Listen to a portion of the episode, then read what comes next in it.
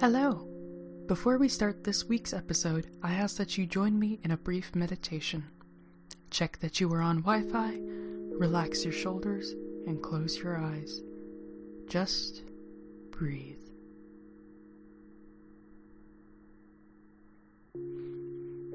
The date of recording is June 22nd. Spring has established itself in our rainy little town. The temperature has risen and the sun is popping up baby plants all over the yard. The bird feeders are full of little waiting mouths and frogs sing by the creek. Dandelions feel the sun and bloom before retreating from the cool night. Eggs are being hidden among little crevices of bushes and flowers. Just breathe.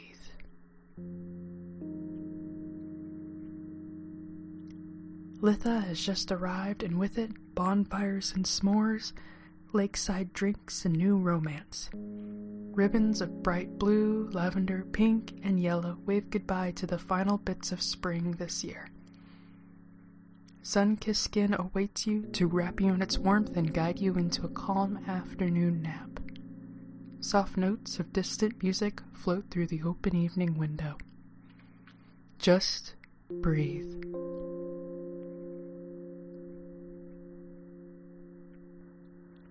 Remember the strawberry moon that just passed? How beautiful it was, how it shined so brightly. It kept watch over the relentless sky. Remember how lit up the evening trees became, how alive the forest was? The strawberry moon created a world all her own to exist beside us, ever inviting. It was safe. It led us home. Just breathe.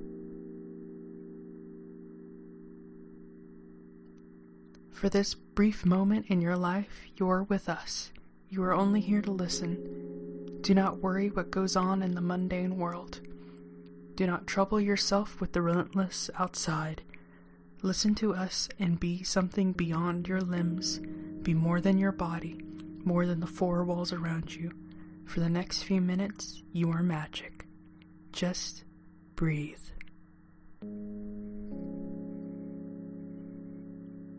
Now, open your eyes and welcome to Pacific Coast Pagan.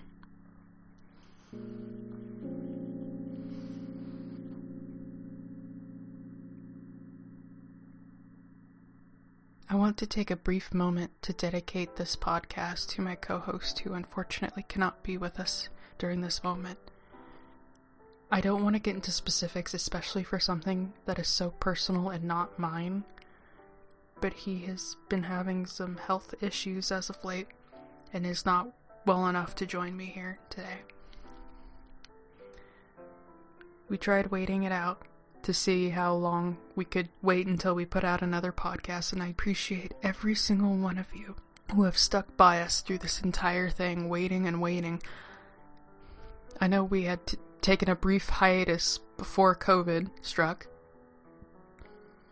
and so by the time things started getting really bad, we were just nowhere to be seen for a long time. I appreciate you staying by me. I appreciate you still listening, and I appreciate you still interacting with us. And even if it has to be just me for a bit, or if I do have to get a guest speaker, I hope that you will remain by our side. I ask that you please keep him in your thoughts and in your prayers. And with a little luck and a little finagling, hopefully we'll be right back on track to how we were. Thank you for listening to me.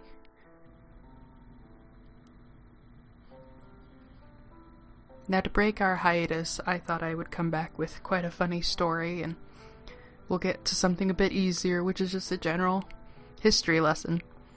Today, I'm going to be going over how tarot came to be. I know I've touched very briefly in the past, saying that my preferred method of divination is tarot. So I went in, and the story I have for you guys goes back quite a long way, even before tarot came about. Does grace, like, more so, I guess, how divination came about, and how it evolved into tarot eventually. So gather around for a story of Greek war, espionage, kidnapped women getting blasted, and Frenchmen publishing entire books just to tell each other off.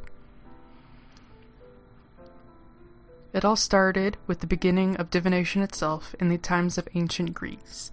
The Greeks believed in both oracles and seers.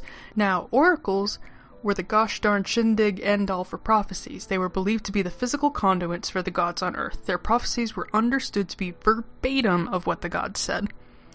Problem being, there's only like 12 of them, and everyone and their gosh darn brother needs to know what Susie really said or if this bump is a tick biter if they're gonna turn into a werewolf. Seers could basically only do yes or no questions. They were useless but more available, but the story isn't about them. Now, there was this little town named Delphi, and in it was an oracle named Pythia. Now, excuse me if I pronounce that horrifically wrong. I do have only what I assume would be the Americanized version of the pronunciation of a ancient Greek name. It might be Pytha, and in it was an oracle named Pytha, supposedly 300 or so years old.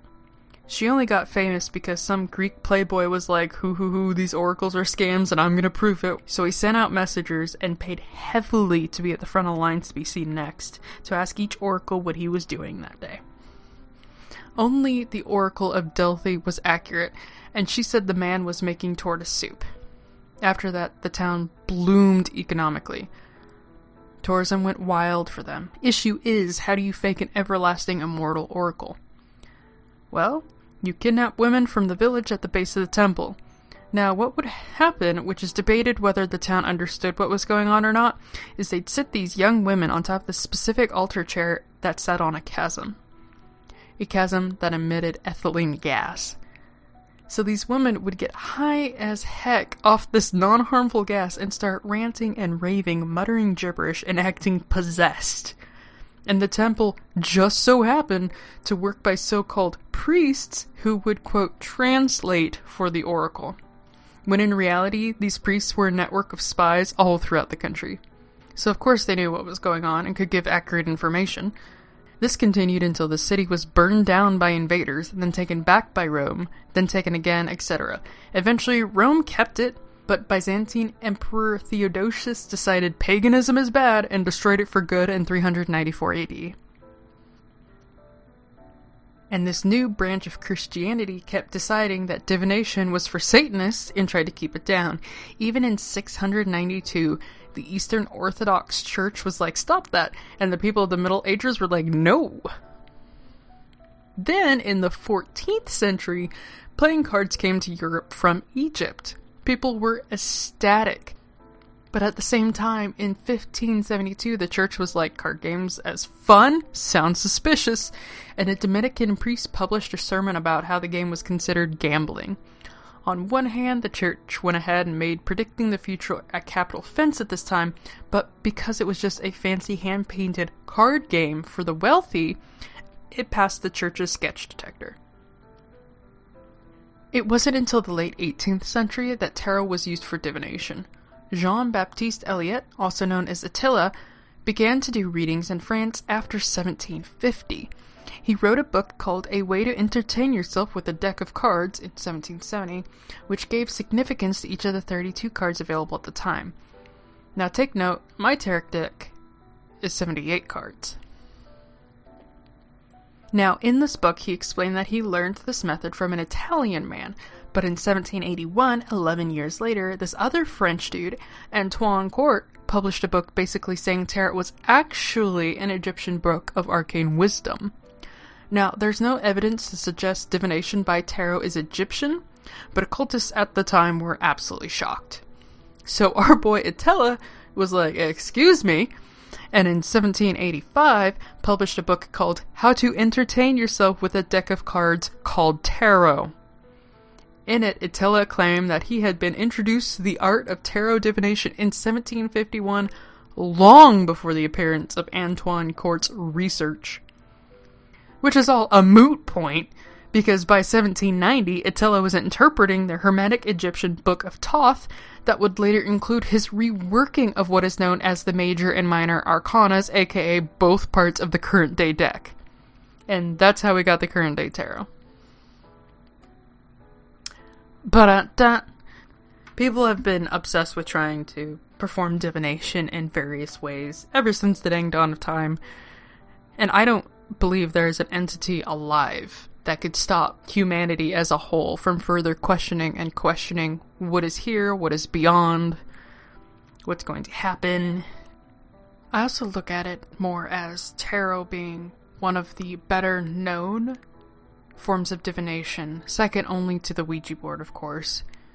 While not socially acceptable, it is a lot more familiar to a lot more people than, say, mirror scrying, bone throwing, rune reading.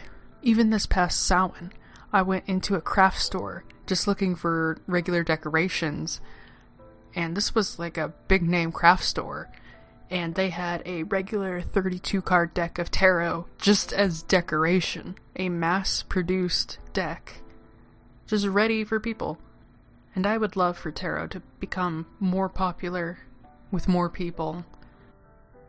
And I love the fact that, especially in the Pacific Northwest, you can go to almost any occult store and they will have an on call reader or a tarot reader coming by like every Wednesday or Saturday. I just absolutely love that. It feels like the pagan experience, especially in these stores up here, can handle every single niche. If you need just general supplies, they got you. If you need readings, they got you. Even if you need a tutor on how to show you how to read tarot, they have someone for that. And I love how these tarot readers also double as public communications in some of these pagan circles. Where, oh, well, this reader sees so many people each week and each month that if you needed this really specific thing, that's who you would go to. It's no longer, oh, well, if you want this certain bit of information, I guess you'll have to talk to this crone of this one coven and we'll see if she has time for you. It's just find your local reader.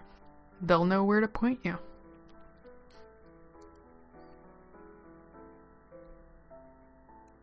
Can I get a few emails from you guys just saying what your favorite divination is? I want to know more experiences with it. I have both done my own tarot reading, which people would argue is a negative or positive thing, but I've also had somebody do a reading for me, and both were just highly accurate. The one reading I had done, it really got my rear end into gear in me doing what I needed to get done and being an adult, which I feel like is also a huge tarot attitude compared to like oracle cards, especially. It's a common attitude that oracle cards will tell you you're going to have a great day and we'll just be all bouncy and happy while tarot cards are sitting there in the background and they're going to tell you how you messed up. They're going to tell you how you keep messing up and they're going to tell you to get your head out of your rear. And all of my experiences with tarot have been that. So maybe it's just my deck. Super sarcastic. I absolutely love mine. But if you guys have a likewise experience with divination, or even if it's completely different, let me know what your divination method is and tell me the experience with it. Like what kind of attitude it holds.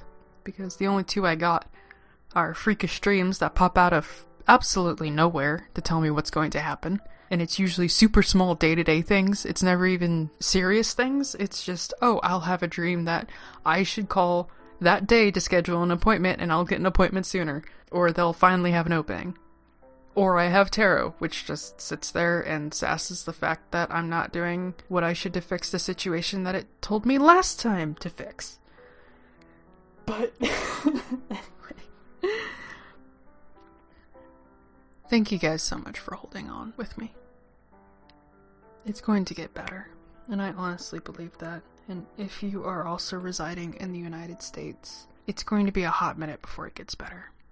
And we know this.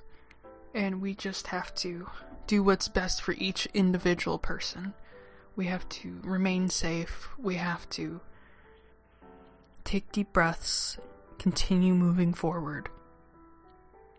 My heart goes to every one of you who's lost jobs, who's lost housing because of this, who's had to file for mortgage assistance.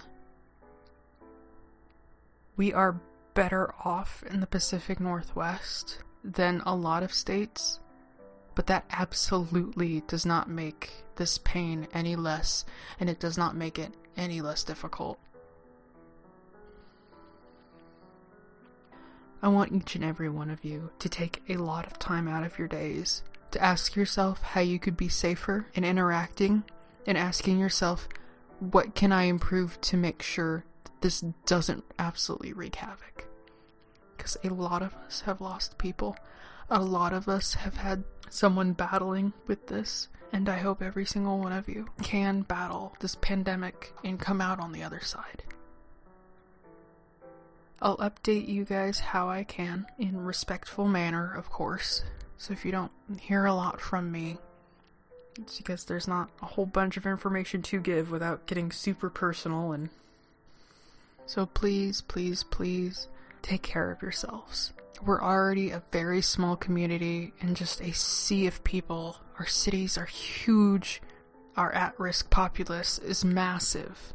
And every single time you take the opportunity and use the parameters to make sure you're safe, you're not passing it on to 10, 15, 20 people who wouldn't make it. And that's what it comes down to. It's not being selfish wearing a mask. It's not wasting time using hand sanitizer. And anyone who says that taking care of yourself is a political statement, just avoid them heavily through this time because your inner peace should not be putting up with this person and possibly getting someone you or you love sick. That should not be the price of your inner peace right now. So, with that, I want to wish everyone a good evening. Thank you all for listening. Thank you for holding on with us through all this. Thank you for your continued support. For questions and comments, please shoot me an email at pacificcoastpagan at gmail.com. Tweet us at the handle Coast Pagan. Finally, join us on our Facebook page, Pacific Coast Pagan, to participate in events like Mutual Share Monday, Tarot Draw Tuesday, and future planned giveaways, which will really be winding up quickly now that I'm hoping to get more in the swing of things. And last but not least, I want to extend an invitation if you would like to be a guest speaker for Pacific Coast Pagan and you live in the Pacific Northwest, please, please, please do shoot me an email at Pacific Coast Pagan. Let me know who you are, let me know what path you follow, what you'd like to talk about. And I will see, I will darn well see what we can do. So thank you for being here. Stay safe out there and love fiercely.